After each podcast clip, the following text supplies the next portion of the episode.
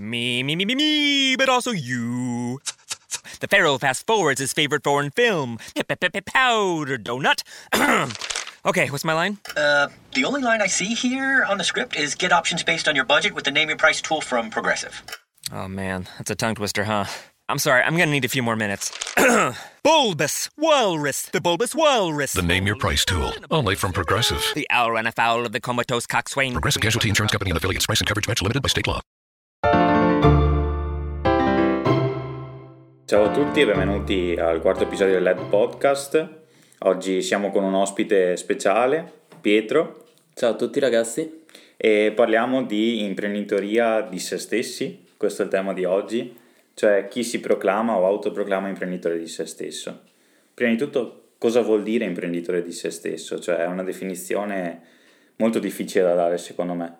Io non trovo assolutamente ispirazione riguardo a ciò, cioè imprenditore di se stesso cosa vuol dire? Vuol dire che io parto e investo su me stesso. Quindi io che mi sto laureando sono già un imprenditore di me stesso, non ha senso. E è il motivo per cui oggi ne parliamo. Quindi partiamo da un'opinione generale, cioè qual è la vostra idea su chi si autoproclama imprenditore di se stesso? Beh, la mia idea su chi si autoproclama questo fantomatico imprenditore di se stesso è un pagliaccio sostanzialmente. Cioè qualcuno che si crede più di quello che effettivamente sono le sue competenze in materia. Sì, sono d'accordo che gli imprenditori di se stessi, quelli che si autoproclamano tra l'altro imprenditori di se stessi, eh, non gli darei una lira proprio a prescindere da quello che fanno, proprio per questo loro superego di definirsi geni del marketing. Ma a parte questo, dico solamente che se una persona ha voglia di mettersi in gioco come fanno loro, perché alla fine quello che fanno è mettersi in gioco cercando di guadagnarci qualcosa, che è sacrosanto, perché chiunque alla fine ha una prospettiva di guadagno su quello che fa. Però farlo con, per esempio, il caffè organico non mi sembra una grandissima idea, anche perché probabilmente all'inizio neanche se ne rendono conto, ma vi rubano un casino di soldi alla fine dei conti. Eh, ovviamente non, non se ne rendono conto perché all'inizio sono assuefatti dall'idea di diventare Diamond, questa fantastica categoria in cui aspirano ad arrivare, dove non so probabilmente cosa ci vedranno, probabilmente un futuro in una villa con una macchina sportiva e la tipa figa che li saluta dal balcone, però non è così.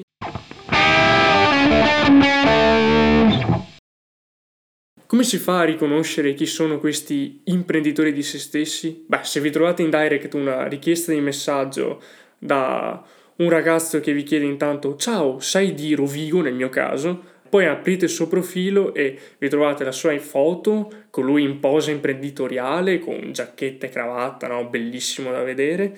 Nella descrizione l'emoticon del diamante, ovviamente, sempre, e una frase motivazionale in inglese su cui si basano la loro intera vita, che se magari seguissero veramente non andrebbero a vendere caffè organico, ma farebbero qualcosa di sicuramente meglio, anche perché eh, col mondo di adesso, col mondo dei social network, di internet, è pieno di opportunità migliori di quella per provare a fare qualcosa, anche fa- fare qualcosa che ti piace, provare a guadagnarci sopra, come alla fine stiamo anche provando a fare noi. Io sono d'accordissimo con il tuo pensiero e penso che se uno voglia veramente diventare un imprenditore non si metterebbe di certo a vendere prodotti di altre aziende perché la definizione di un imprenditore è uno che coordina le proprie risorse, che crea un proprio prodotto e qua stanno solo vendendo un prodotto di un'altra azienda e organizzato tutto appunto dall'azienda stessa. Secondo me questo fenomeno è venuto fuori da uno che è veramente definito un imprenditore, cioè questo Marco Montemagno, per qualcuno se dovesse conoscerlo, andate a cercarlo, e che ha creato questo, in buona fede, questo fenomeno di imprenditori freelancer che però è stato abbastanza abusato da quello che penso io. Sì, anch'io sono più o meno della stessa idea. Un'altra cosa che non condivido di queste persone è che comunque cercano di far credere di aspirare a un livello di lifestyle o comunque cercano già di mostrare di avere questo livello di lifestyle quando in realtà guadagnano probabilmente meno di quanto guadagniamo noi al podcast e è prossimo allo zero diciamo. No, non si possono dire i guadagni ma noi diciamo lo stesso. No, a parte questo, un altro discorso che veramente non sopporto della categoria riguarda questo elevarsi sempre come i nuovi Gianluca Vacchi o via dicendo. Non che Vacchi sia l'esempio migliore di imprenditorialità, però sicuramente è una persona che i soldi li ha e lo dimostra costantemente.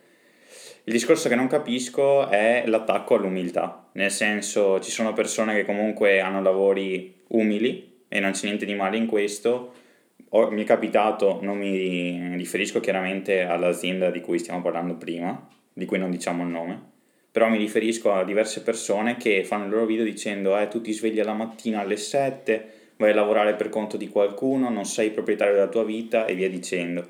Non condivido niente di tutto questo, primo perché ogni lavoro ha la sua utilità all'interno della società, quindi è proprio sbagliato schernire una persona che decide di lavorare come dipendente presso un'altra azienda, perché alla fine come ha detto giustamente Pietro, anche loro stessi sono dipendenti e non se ne rendono conto, il che è molto più grave. Ma a parte questo, credo che ognuno debba avere la sua dimensione e loro invece cercano di aspirare a una dimensione che non è loro perché hanno del fumo negli occhi che viene gettato a ogni congresso o iniziativa che fanno, in cui vengono pompati e gasati a mille, ma a livello di sostanza, di contenuto che c'è dietro, anche solo parlando di marketing, possiamo notare che non c'è assolutamente nulla.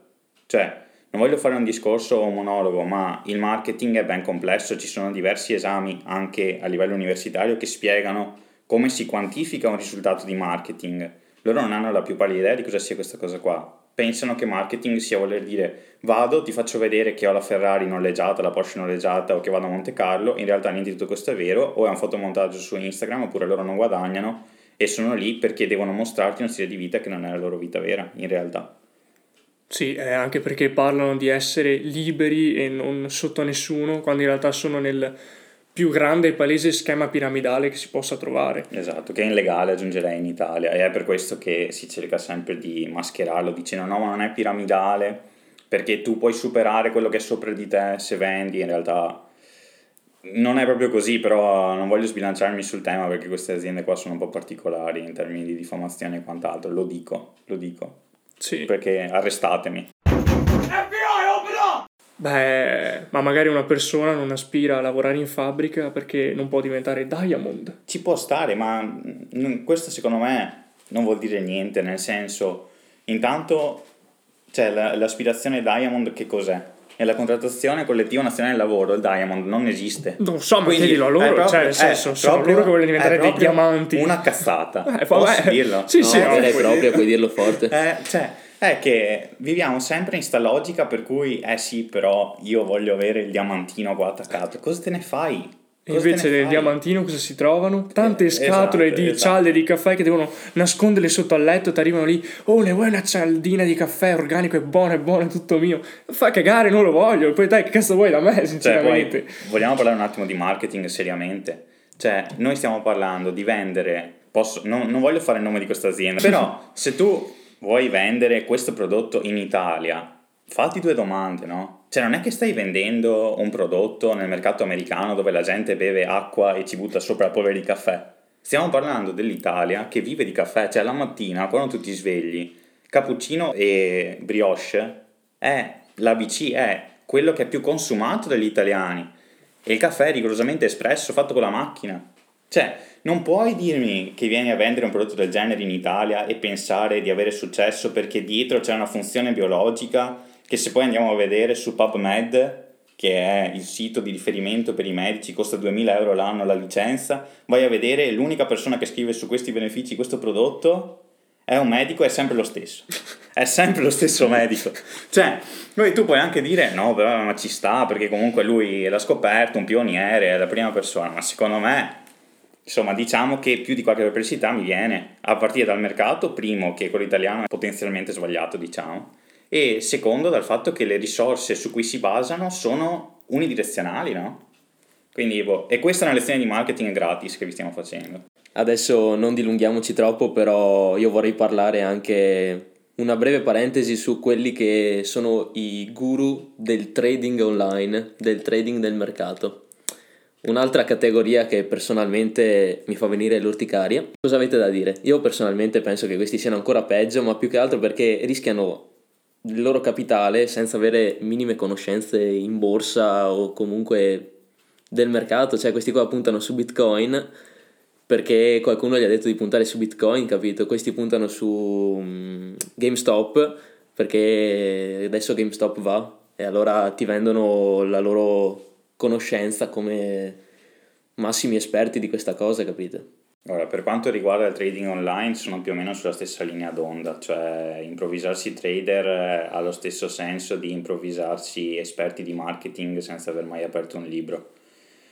Credo che siano realtà che funzionano in un momento come questo in cui i social sono padroni della nostra vita e hanno trovato il giusto mezzo in termini di comunicazione per convincere il piccolo risparmiatore a investire i suoi pochi risparmi in investimenti ad alto rischio con la speranza di avere in un breve tempo un ritorno economico di livello.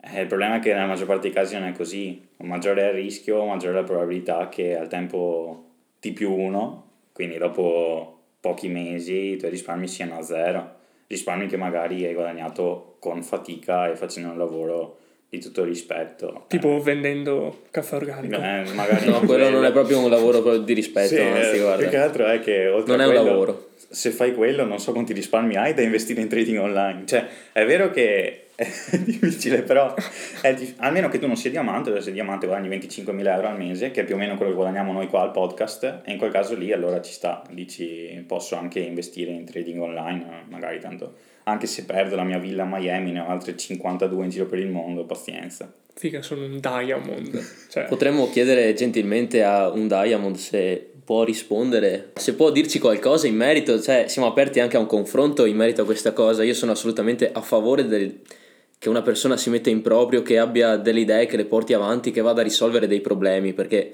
diciamocelo, un imprenditore è uno che crede in un prodotto che vende, che risolve dei problemi alla gente, cioè non è un qualcosa che vende solo sogni, illusioni, ecco. Sì, basta che non ci... Venda spritz organico. Esatto. Quello non toccatelo, almeno no. quello. Lo spritz organico non esiste. e non diffamateci per piacere, noi non vi abbiamo diffamato. Se volete darci qualche soldo, visto che ne avete così tanti, ci fa piacere, ci farebbero comodo. Però sarebbe divertente se Aperol o Campari si mettessero a fare questa cosa qua e ci facessero vendere spritz Aperol o Campari. Se vogliono, Campari, ma io sono strapresente. Sì, Super va, disponibile. Se, se vogliono vendere un'idea salutare di uno spritz, cioè credo che potrebbe essere interessante. L'importante è che stia sopra i 10 gradi almeno. Sì, esatto. Quindi anche, anche qua forse di salutare non c'è molto, ma questo è quanto. Io non so che altro dire se non di boh, chiedere comunque che alla fine dire che queste sono ironie, sono i nostri pensieri. Quindi... Fino a un certo punto. Sì, esatto. Ma... Ironie fino a un certo punto. Cioè, chiunque è davvero all'interno del business, eh, per noi è ufficialmente invitato qui al LED Podcast a parlare e a spiegare perché tutto quello che abbiamo detto in 14 minuti sono stupidaggini. Per oggi è tutto e direi che abbiamo finito con la trattazione di questo argomento, quindi salutiamo Pietro, il nostro primo ospite. Ciao a tutti ragazzi, è stato veramente un piacere partecipare. Grazie a te e sicuramente ci rivedremo nei prossimi episodi. Detto questo, noi ci salutiamo e vi lasciamo alla rubrica Fish and Tips di Davide. Bevetevi uno spritz. Ma come porco faccio a far partire sta roba? Benvenuti a tutti su questo nuovo episodio di Fish and Tips, ovvero pillole di mondo per i nostri ascoltatori. Per la seconda puntata di oggi parleremo di un argomento alquanto strano. Infatti sembra che Amazon, dopo aver cambiato il suo logo a gennaio, scegliendo per un carattere più minimalista, abbia dovuto ricambiare di nuovo lo stesso logo in tempi record a causa di alcuni commentatori su Twitter che hanno denunciato la multinazionale dicendo che il logo assomigliava troppo ai baffetti di Hitler. Con tutto questo volevo solamente concludere che il politically correct è una merda.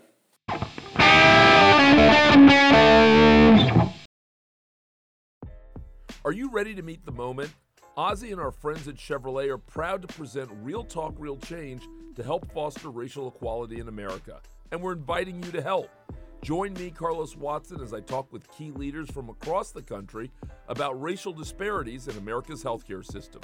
Look for The Carlos Watson Show and Real Talk, Real Change on YouTube and subscribe. Or download The Carlos Watson Show wherever you get your podcasts.